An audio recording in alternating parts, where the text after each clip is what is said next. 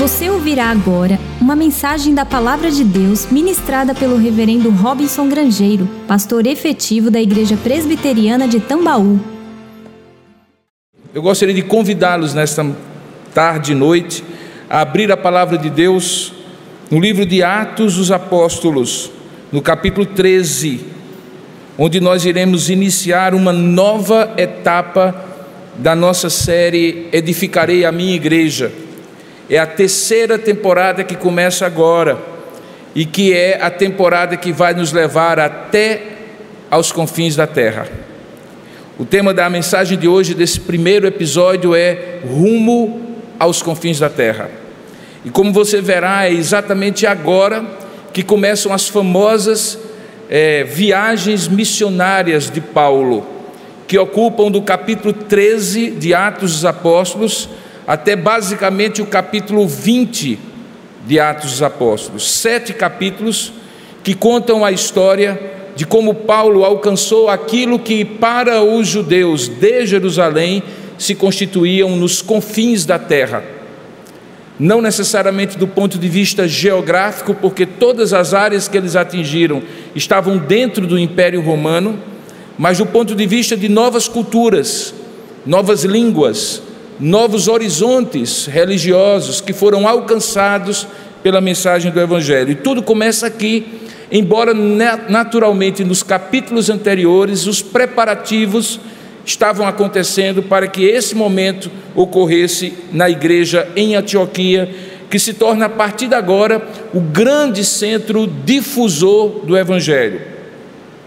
Meu objetivo nesta noite, tarde e noite, é expor para você não tudo aquilo que vai ser feito e que nós vamos descrever, obviamente, nos capítulos anteriores, mas a condição do coração daquela igreja para cumprir a última etapa de Atos um oito, quando o Senhor diz que recebereis poder ao descer sobre vós o Espírito Santo e sereis minhas testemunhas, tanto em Jerusalém, e nós já vimos que a igreja cumpriu, como em toda a Judeia e Samaria, e nós vimos que a igreja cumpriu, mas também até aos confins da terra. Que situação espiritual, que contexto espiritual havia naquela igreja em Antioquia, no coração daqueles irmãos, da liderança daquela igreja, para que Deus usasse aqueles queridos irmãos, especialmente o apóstolo Paulo, e nessa primeira viagem também Barnabé, para alcançar os confins da terra.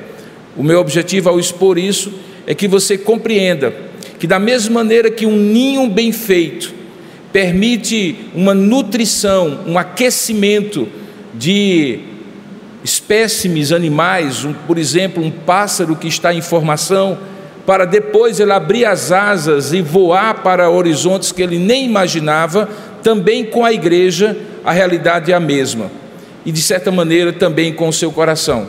No seu coração é preciso que haja uma preparação espiritual para aquilo que Deus, de uma forma ou de outra, quer levar você pela sua fidelidade a horizontes que você não imagina e que Ele poderá levá-lo com certeza. Diz assim a palavra de Deus em Atos capítulo treze, diz assim a palavra: havia na igreja de Antioquia profetas e mestres, Barnabé, Simeão, por sobrenome Níger, Lúcio de Cirene, Manaém, colasso de Herodes, o tetrarca, e Saulo.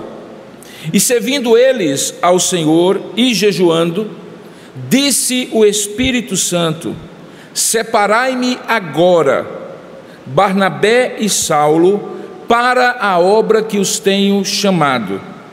Então, jejuando e orando, e impondo sobre eles as mãos, os despediram. Enviados, pois, pelo Espírito Santo, desceram a Selêucia e dali navegaram para Chipre. E chegados a Salamina, anunciavam a palavra de Deus nas sinagogas judaicas, e também tinham João, João Marcos, como auxiliar. Que Deus abençoe a sua palavra lida. Amém. Curva a sua cabeça por um instante e vamos juntos falar com o nosso Deus e Pai. Senhor, a tua palavra inspirada pelo teu Espírito é suficiente em si mesma, Senhor, para ministrar ao nosso coração a tua verdade, a palavra que o Senhor separou para nós nesta noite. E por isso, ó Deus, quando nos deparamos com o texto que acabamos de ler, nós precisamos, e assim fazemos, rogar a Ti que esse mesmo Espírito que a inspirou também possa iluminar o nosso coração, abrir a nossa mente, para que possamos compreender a intenção do Senhor ter registrado isso na Tua palavra, por meio do Teu servo Lucas. Para o dia de hoje, para nós que estamos aqui, para esta igreja da qual fazemos parte, fala ao nosso coração qual é a Tua mensagem. Não apenas para todos, mas para cada um de nós. E nós ao final daremos a Ti a honra, a glória e o Teu louvor, que Tu és digno de receber. É assim que nós Te oramos e Te agradecemos, em nome e para a glória do nosso Senhor e Salvador Jesus Cristo. Amém. Nem mesmo nos sonhos e desejos mais amplos do apóstolo Paulo, ele poderia imaginar que esse momento aconteceria com ele. Ele tinha certeza que Deus havia separado a sua vida para um propósito além do que ele imaginava. Ele descobriu isso de maneira dramática, e eu diria até mesmo traumática, como você bem lembra, quando em Atos capítulo nove, Deus frustra as intenções de Paulo, que até então era conhecido apenas como Saulo da cidade de Tarso, um judeu exemplar, fariseu, zeloso, membro do Sinédrio, que se encaminhava para Damasco para levar cativo pessoas que seguiam a Cristo e talvez dar a elas não apenas a prisão, mas também o destino que havia acontecido, por exemplo, com Estevão, cuja morte ele não apenas presenciou, mas contribuiu com o seu voto para que ele fosse apedrejado, como está lá em Atos capítulo sete. Nem Paulo poderia imaginar que aquela viagem ali seria frustrada, e muito menos que, sendo frustrada, Deus marcaria com ele um encontro, como de fato marcou, e teria dito para ele, o próprio Senhor Jesus, lhe aparecendo como Cristo ressurreto, que ele era um instrumento para levar justamente o nome a quem ele tanto perseguia, para conhecimento de judeus, de reis e de gentios em todos os lugares, e que Deus mesmo o ensinaria o quanto importa sofrer por amor a Cristo.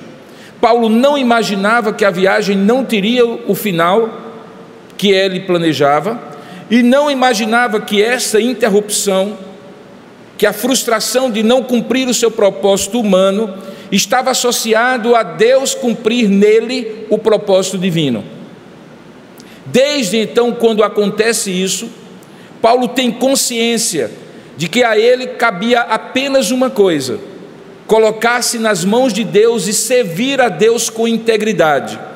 Ele conta no livro de Atos, em outras duas passagens que nós vamos chegar lá, no capítulo vinte e três e no capítulo vinte e seis, diante de autoridades a quem ele apresentava o evangelho, como estava o seu coração quando essa situação aconteceu, e a sua vida, que ia numa direção, foi completamente mudada para uma outra direção, para cumprir um propósito de Deus. Talvez Paulo seja, queridos irmãos, o exemplo mais bem acabado nas páginas do Novo Testamento de que Deus tem um propósito que nós não conhecemos e muitas vezes nos surpreende pelo inusitado, por ser completamente diferente daquilo que a gente planeja para a vida da nossa. Quando chega nesse momento, depois de ter sido chamado por Barnabé, um dos seus colegas nessa equipe pastoral que aqui é descrita, na igreja em Antioquia, para sair da sua cidade de Tarso e ajudá-lo no grande crescimento que estava acontecendo naquela região de Antioquia da Síria, na medida em que aqueles que eram perseguidos de Jerusalém, como nós vimos no capítulo onze e doze, saíam pregando o evangelho. Vários pontos de pregação do evangelho iriam sendo, estavam sendo é, iniciados, muitos começaram a se converter, e ali, particularmente naquela cidade cosmopolita da Síria e Antioquia, uma igreja florescera. Barnabé, entendendo que a graça de Deus estava lá, e compreendendo a limitação dele, que normalmente é visto na página do Novo Testamento, e de fato é, um líder de apoio e não aquele que está à frente, vai lá e convida Paulo para ajudá-lo. E por um ano, diz o texto no capítulo doze, Saulo, Paulo e Barnabé nutrem espiritualmente aquela igreja, discipulando aquela igreja, ensinando os fundamentos da fé àquelas pessoas que eram novas convertidas, muitas das quais não eram judias, portanto precisavam do beabá da antiga aliança para compreender aquilo que era maravilhoso aos olhos de Saulo. Como judeu que bem conhecia a esperança messiânica, que Jesus de Nazaré, aquele a quem ele perseguia, era justamente o Messias prometido. Ele então passa um ano inteiro junto com Barnabé, discipulando e preparando aquela igreja. Aquela igreja floresce. Certamente ela não floresce apenas pela obra de Saulo, e o texto deixa muito claro. Se você olhar direitinho, diz no texto, logo na primeira frase, que havia na Antioquia profetas e mestres. Essa expressão que é usada por Paulo significa uma pluralidade de liderança. Os profetas que aqui estavam eram os proclamadores da palavra de Deus. A ideia de profeta como aquele que adivinha o futuro não é uma ideia que se coaduna necessariamente com a Escritura Sagrada. Profeta é aquele que proclama a verdade, fazendo o link daquilo que é revelado por Deus, a lei do Senhor, por exemplo, lá no Antigo Testamento, o Evangelho no Novo Testamento, com situações práticas, mostrando como as pessoas deveriam crer e viver à luz daquilo que estava revelado. Por isso que o profeta muitas vezes tem um olhar no passado, resgatando os fundamentos da fé e aplicando no presente ao público que ele tem diante de si, para que vivam no presente e no futuro de acordo com aquilo que no passado Deus havia revelado. Possivelmente alguns desses aqui, a maneira como é construída a frase em grego não diz que eram uns profetas e outros mestres, mas possivelmente eram profetas e também mestres, faziam exatamente isso. Paulo era um deles, Barnabé era um outro. Mas havia outros, e você descreve, ou melhor, Lucas descreve, e você pode ler, que existiam outros. Existia, por exemplo, um homem chamado Simeão, que era chamado de Níger. Essa palavra Níger significa negro, o que significa, portanto, que nós temos aqui a presença de uma pessoa possivelmente da região da África, onde esta pessoa, tendo sido alcançada pelo Evangelho, que se espalhava por toda a bacia do Mediterrâneo, chegara então a Antioquia, e alcançado por Deus e amadurecido na fé, agora era parte da equipe pastoral de Antioquia. Havia também aquele que era chamado de Lúcio de Cirene. Cirene é uma região no norte da África, e novamente nós encontramos alguém que também Deus atrai para a cidade de Antioquia e se torna um daqueles que eram líderes daquela igreja, que se tornaria o grande centro difusor do Evangelho. Temos não apenas pessoas que não podemos traçar a árvore genealógica deles, mas apenas o lugar de onde provavelmente vinham, mas também temos aquele que é conhecido como Manaém, colasso de Herodes, o tetrarca. A ideia de colasso na língua grega é aquele que é irmão de criação, de ninguém mais, ninguém menos do que um dos quatro filhos de Herodes o Grande, que dominava aquela região. Portanto, era alguém que estava junto às camadas sociais, políticas mais altas e que compunha ali a equipe pastoral. Quando você encontra então Lúcio de Cirene, Simeão Níger, Lúcio de Cirene e Manaém, junto com Paulo e Barnabé, você tem uma composição plural daquela igreja. E naquela composição plural daquela igreja, Paulo e Barnabé seriam os homens que Deus destacaria como pastores e mestres. E eu digo destacaria porque logo depois de descrever no verso primeiro aquela igreja, diz que eles estavam sempre servindo ao Senhor e jejuando. Ou seja, eles já estavam servindo a Deus quando estavam em Antioquia. Eles já estavam oferecendo culto, oferecendo seus dons, seus ministérios a Deus naquela igreja.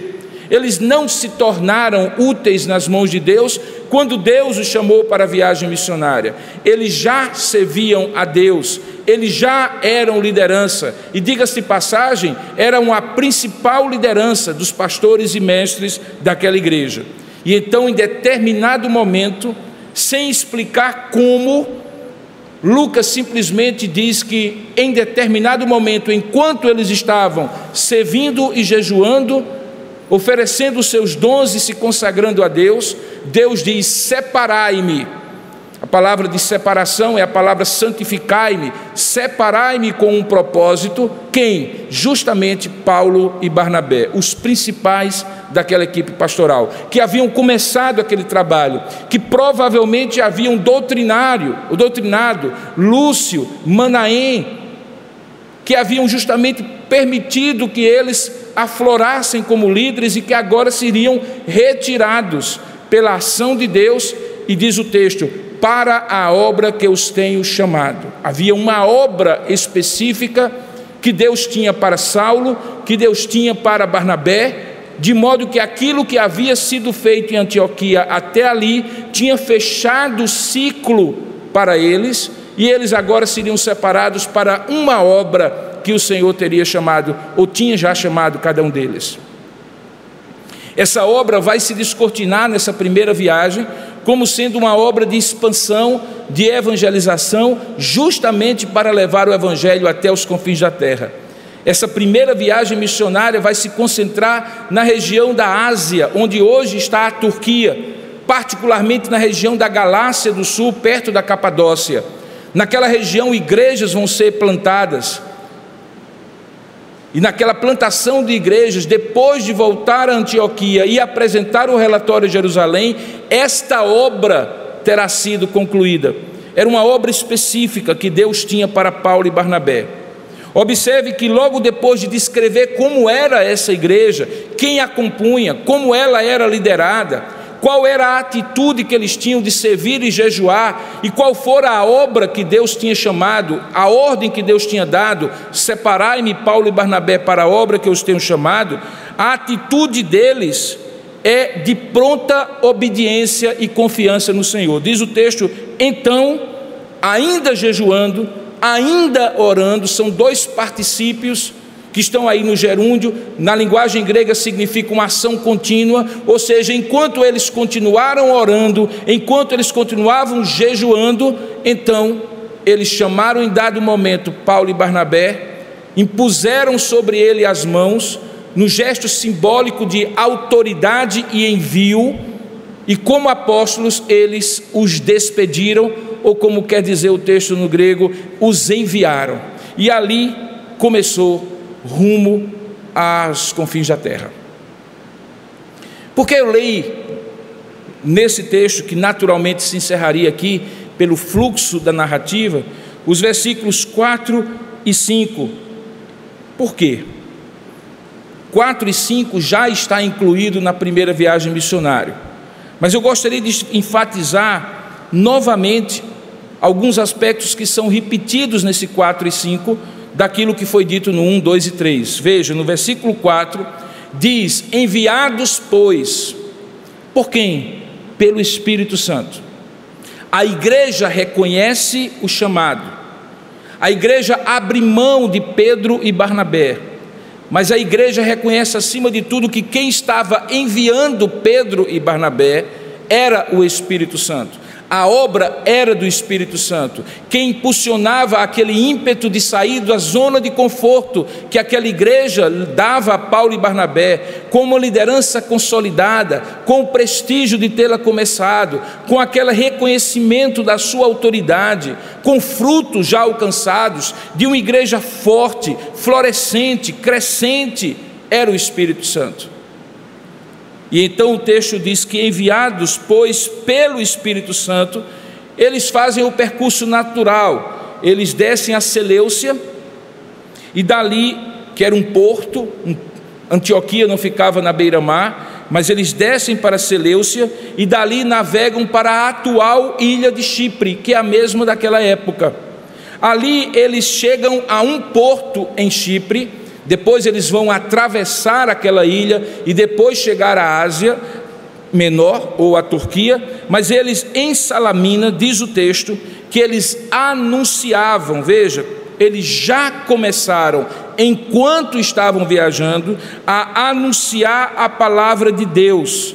Mas veja, a princípio, como judeus que eram, nas sinagogas, para cumprir aquele propósito de não deixar de anunciar ao povo da aliança primeiro que o Messias havia chegado, para que depois não fossem acusados de estarem desprezado, desprezando o povo da antiga aliança e pregando apenas para os gentios. Essa vai se tornar uma prática de Paulo, onde quer que ele chega, que tem uma igreja dos judeus, uma sinagoga, ele vai primeiro à sinagoga, prega o evangelho primeiro àquela sinagoga e àqueles seus irmãos judeus, para depois então, rejeitados ou não, pregarem aos gentios.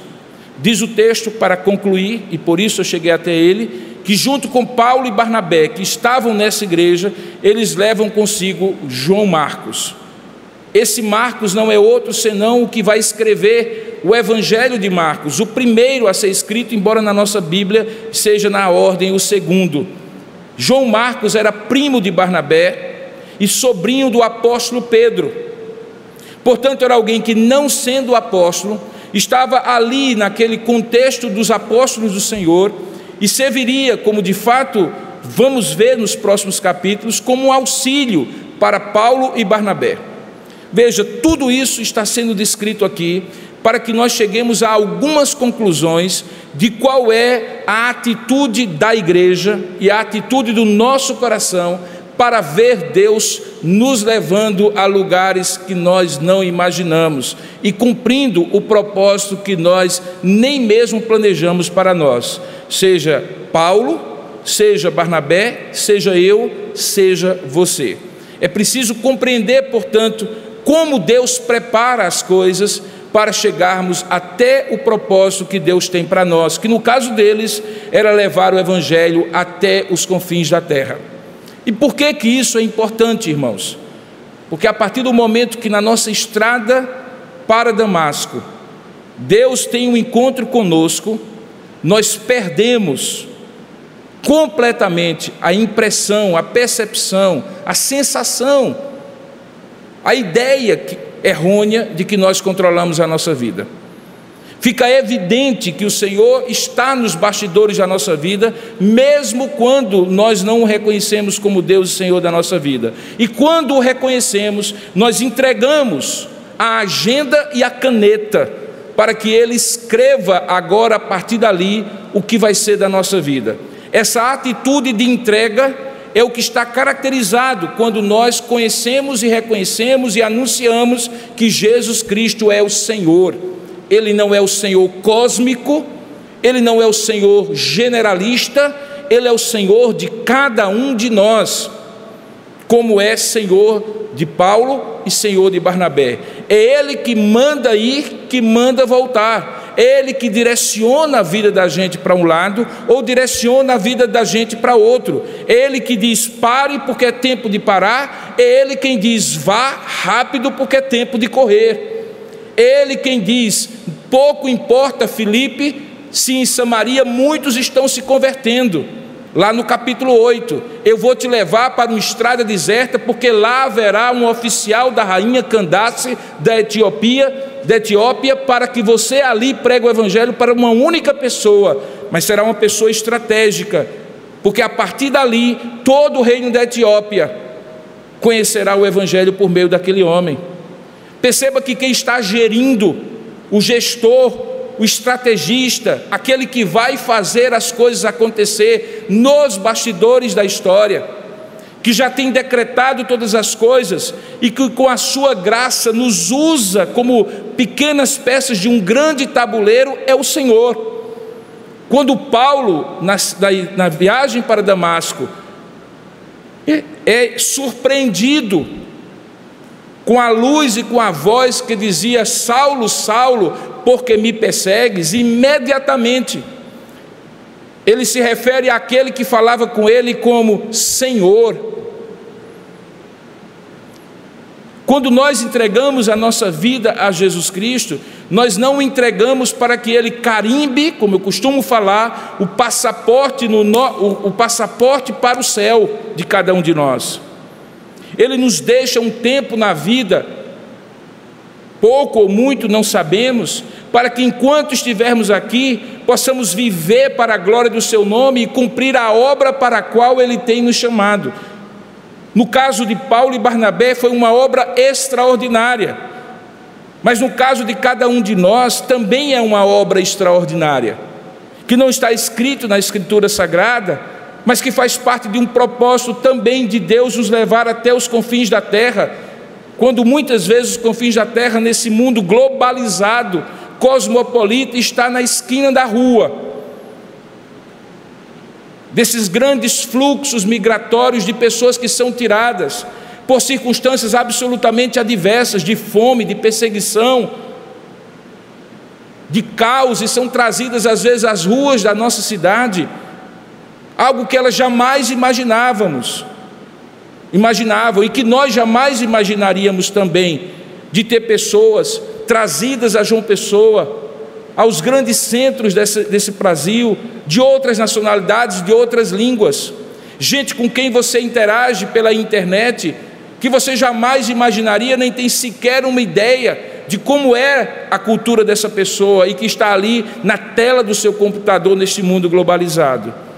Deus está fazendo com que os confins da terra se aproximem, e o que eu e você precisamos fazer é o que a igreja de Antioquia fez, para estar preparada para a obra que o Senhor lhe tem chamado. Reconhecer Jesus Cristo como Senhor é abrir mão do seu projeto pessoal de vida e submeter-se à vontade de Deus, seja ela qual for. E cabe àqueles que estão ao seu redor compreender a voz do Espírito Santo dizendo: separai-me agora, Paulo e Barnabé, para a obra que vos tenho chamado. Nós não nos pertencemos, irmãos. A ideia de que nós apenas recebemos o benefício da salvação para agradecer a Deus uma vez por semana e viver a nossa vida segundo os nossos projetos não é a ideia do senhorio de Cristo sobre cada um dos seus servos. Não é preciso ser um missionário para compreender isso. É preciso ser um homem e uma mulher que se submetem à vontade de Deus nas idas e vindas, nos fluxos e refluxos da vida, compreendendo que é Deus que está conduzindo. Mas que atitude a mais, além dessa completa submissão à vontade de Deus, que fica caracterizada aqui, tanto deles dois como da igreja. Veja que não há nenhuma nota de relutância aqui, de questionamento, de demora, de retardamento. Pelo contrário, os advérbios de tempo que estão no texto são imediatos. Agora, separai-me agora, então, de imediato, eles respondem. Mas além dessa submissa vontade do, ao propósito de Deus, o que mais proporciona essa capacidade de reconhecer a voz de Deus e rumar aos confins da terra, como é propósito de Deus para todos nós?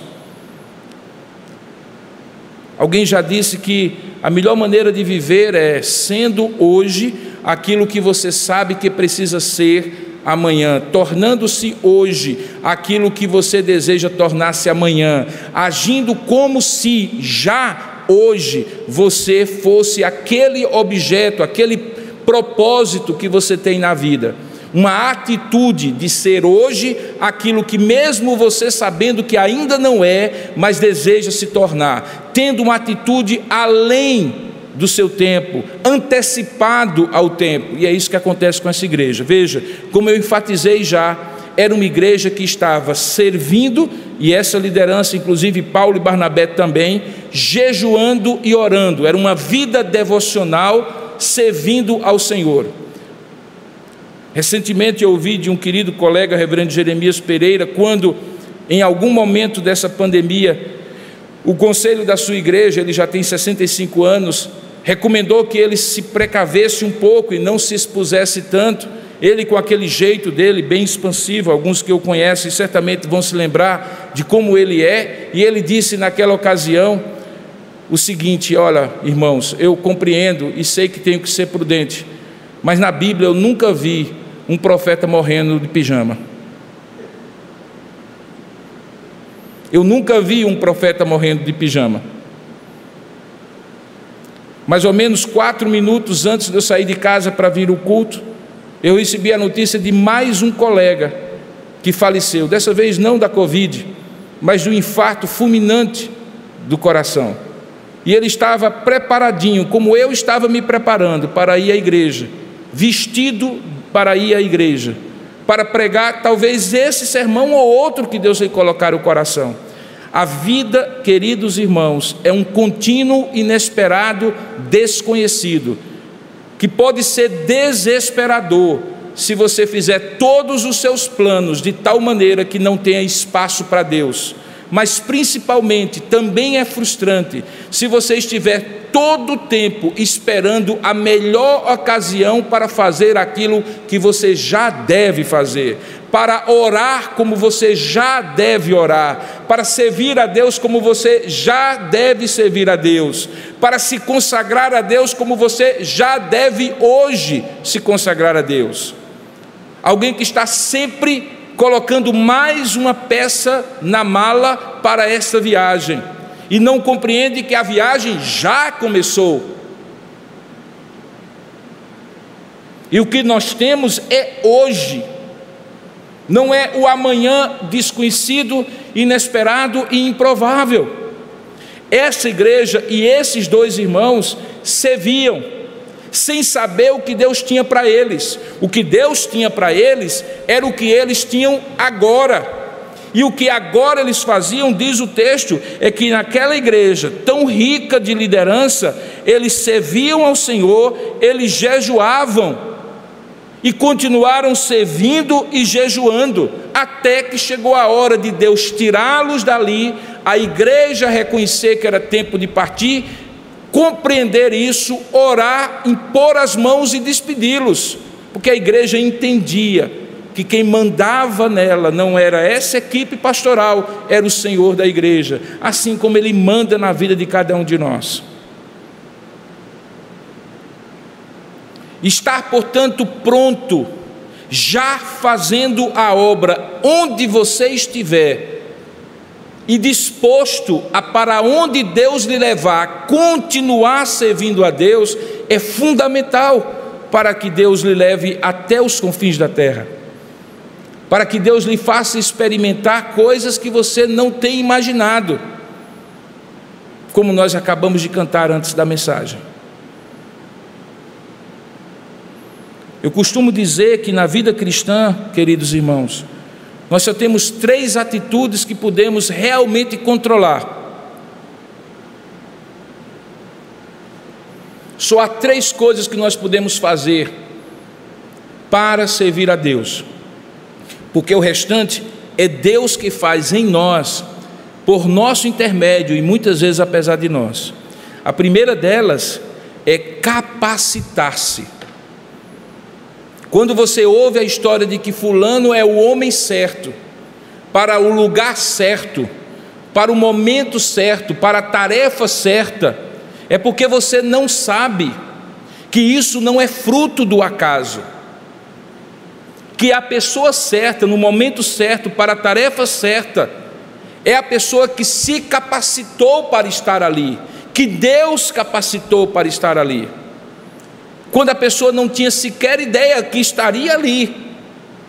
E essa capacitação não é apenas de maneira teórica, mas prática. É quando alguém já está fazendo de maneira minúscula aquilo que Deus quer que ele faça de maneira maiúscula. Deus está nos, nos preparando, querido, na vida e no caminho da vida todo o tempo. A grande pergunta a ser feita quando nós estamos passando, seja por momentos de provação ou por momentos de grande encorajamento, quando Deus está usando a vida da gente, é: para o que o Senhor está me preparando? Para o quê? Ter uma visão microscópica do seu momento ali e não compreender que ele lhe prepara para o momento futuro, é perder o horizonte do maior que Deus tem para você. Paulo e Barnabé foram preparados e se capacitaram para isso. Durante todo aquele primeiro ano, eles conviveram com pessoas de várias etnias e línguas. Eles compreenderam os fluxos do Espírito Santo, trazendo gente, sabe-se lá de onde. E na equipe pastoral onde eles estavam, havia gente de vários lugares para dar a eles o gostinho do que era sair do seu horizonte restrito judaico, como eles eram, judeus de nascença e de criação, para um ambiente maior. Era necessário isso para eles, e eles foram capacitados por Deus e se capacitaram para isso. A primeira coisa que você pode fazer é capacitar-se. A segunda coisa é posicionar-se. É você estar na posição certa. Eu costumo dizer que esse posicionamento é quando você já tem a atitude daquilo que se espera que você tenha no futuro. Nós não crescemos em nada na vida, irmãos, regredindo para uma condição anterior à nossa. Se você canta hoje e canta de maneira amadora, você começa a cantar de maneira profissional. E eu estou falando não necessariamente do ponto de vista da rentabilidade, de você se dedicar a isso, mas você ter uma atitude profissional com o canto. Se você toca um instrumento, você deve tocar o instrumento como um profissional toca. A Bíblia chama isso de servir a Deus com excelência. É quando você se posiciona e todos observam a sua atitude, a sua posição em relação àquilo. E aí, quando então surge a oportunidade, você é a pessoa certa, no momento certo, com a atitude certa. Posicionar-se na vida para fazer aquilo que Deus poderá fazer, você não sabe se ele fará, mas poderá fazer, é fundamental, e Paulo e Barnabé se posicionaram daquela maneira. E há uma terceira atitude, além de capacitar-se, posicionar-se, que é se dispor. Como eu falei, não há nenhuma relutância deles. Eles poderiam pensar no conforto que eles teriam, no desconforto que eles teriam, melhor dizendo. Eles poderiam imaginar que não seriam, como de fato não foram, bem recebidos em todos os lugares.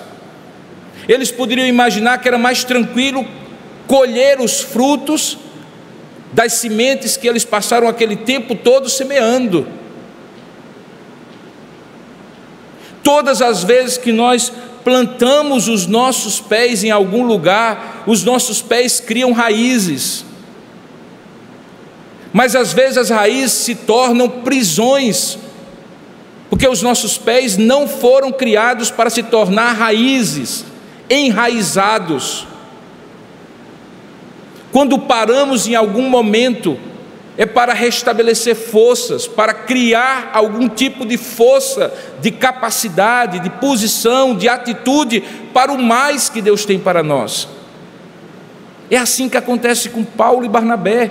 Eles se dispuseram. E, irmãos, como eu sempre gosto de dizer, você nunca vai saber ao certo o que você teria perdido se não tivesse ido, se de fato você não tivesse ido. Você vai saber quando você vai. E quando você vai, você olha para trás e diz assim: rapaz, eu teria perdido isso. Recentemente, na reunião do conselho, a gente estava conversando sobre a primeira experiência que alguns de nós, inclusive pessoas aqui que fazem parte dessa igreja, tivemos juntos ao plantar a Igreja Presbiteriana de Manaíra, que hoje é chamada Igreja Presbiteriana Memorial. Irmãos, quando eu olho para trás e me lembro que em mil novecentos e noventa eu tinha um ano de casado, e exatamente vinte e quatro anos de vida, e eu olho alguns jovens aqui da igreja com vinte e quatro anos de vida, e vejo que os meus presbíteros na época, todos eram muito mais velhos do que eu, alguns com idade talvez de serem meus avós. Eu fico imaginando, eu nunca teria cometido todos os meus erros, aprendido todas as lições que eu aprendi, se naquela hora em que houve o desafio eu dissesse, não, é melhor eu ficar aqui como pastor auxiliar da primeira igreja de João Pessoa. Eu sei que com o passar do tempo a gente vai ficando mais receoso de fazer passos ousados. Mas eu lhe digo, se Paulo e Barnabé tivessem experimentado ali a covardia da zona de conforto, eles não teriam experimentado o que eles experimentaram nos capítulos seguintes que Lucas descreve. Portanto, é preciso que você se capacite, que você se posicione, que você se disponha, fazendo já hoje o que talvez Deus queira que você faça segundo a sua vontade e a obra que Ele tem separado para você, seja qual for a idade que você tenha. Essa igreja era uma igreja que se dispunha a isso. Eu não sei quantos aqui conseguem compreender o que significava para aquela igreja tão jovem, iniciando, perder os dois principais líderes daquela igreja. Deus não pediu, manda aí Lúcio, manda aí Manaém, tem alguém aí que não vai fazer falta e que eu posso designar para a obra que eu tenho chamado? Não. Deus chamou Paulo e Barnabé, sabendo que de alguma maneira iria suprir a necessidade por outros. Ontem, enquanto estávamos examinando novos membros para se tornarem membros da igreja de Tambaú, nós ouvimos de uma pessoa algo muito bonito e significativo, que tem caracterizado essa igreja nos seus vinte anos de existência, quando ela abre mão de manter todos aqui, e desafia os seus pastores, e desafia os seus membros a plantarem novas igrejas, como aconteceu em Intermares e está acontecendo agora em Altiplano. Uma pessoa nos disse assim, eu sei que eu poderia estar servindo muito bem na igreja de Tambaú, mas quando eu e minha esposa oramos, nós sentimos que naquele lugar, e ele se referia ao Altiplano, nós poderíamos servir ainda mais e ser ainda mais úteis. Eles compreenderam isso. E sabe o que é que nós dizemos? Amém, aleluia, glória a Deus. Porque nós não estamos no projeto de construir uma mega igreja, de colocá-los todos aqui para que sentem e escutem. Mas aqueles a quem Deus chamar, enviá-los, porque já estão orando, jejuando e servindo ao Senhor aqui e servirão mais ainda. Com isso, obviamente, não estou dizendo que não há lugar aqui para você servir. Na verdade, esse fluxo e refluxo nós já experimentamos. Quando alguns saem para servir, espaços para servir se abrem e você pode servir aqui também. Mas compreenda, tudo isso não é projeto de homens, de denominação, de igreja, de conselho. É Deus que diz, separai-me agora. E é você que tem que ouvir o separai-me agora. É você que tem que dizer, qual é o separai-me agora que Deus tem para mim aqui, ou em outro lugar. Irmãos, a vida é muito curta para a gente apenas gozar da salvação e da presença de Deus enquanto vida nós tivermos. Cada minuto que nós perdemos de ouvir o que Deus tem para nós, é um minuto a menos que nós temos para experimentar a aventura maravilhosa, espiritual, sob o controle de Deus, de servir ao Senhor até os confins da terra. A igreja tem uma participação nisso. Ela impôs as mãos sobre eles e os enviaram. Reconhecendo o chamado, autorizaram o envio. E essa igreja tão generosa, essa igreja que abre mão como ela abriu, é abençoada e se torna o principal centro difusor do cristianismo. A partir dali, e durante todo o primeiro século, nenhuma igreja, prestem bem atenção, nenhuma igreja, nem a igreja mãe em Jerusalém, nem a igreja na capital do império em Roma, foi tão crucial para o cumprimento de Deus, do propósito de Deus, como a igreja de Antioquia. porque ela foi capaz de compreender o separai-me agora que Deus fez para aquela igreja. Nós começamos assim uma jornada. Como eu falei, nos domingos seguintes, nós iremos compreender como é que Deus usou Paulo e Barnabé naquela primeira e mais curta viagem, que foi a primeira, mas também na segunda e na terceira. E nós vamos compreender, irmãos, como nós também podemos ser usados por Deus. Não se trata apenas e tão somente de um relato histórico. Quando a Bíblia relata histórias, essas histórias têm um significado, e esse significado se aplica a nós. Você precisa saber se naquela ocasião, se você ali estivesse, quem seria você? Seria o Paulo? Seria o Barnabé? Seria aqueles que ficaram e que tiveram que suprir a ausência do pastor Barnabé, do pastor Paulo?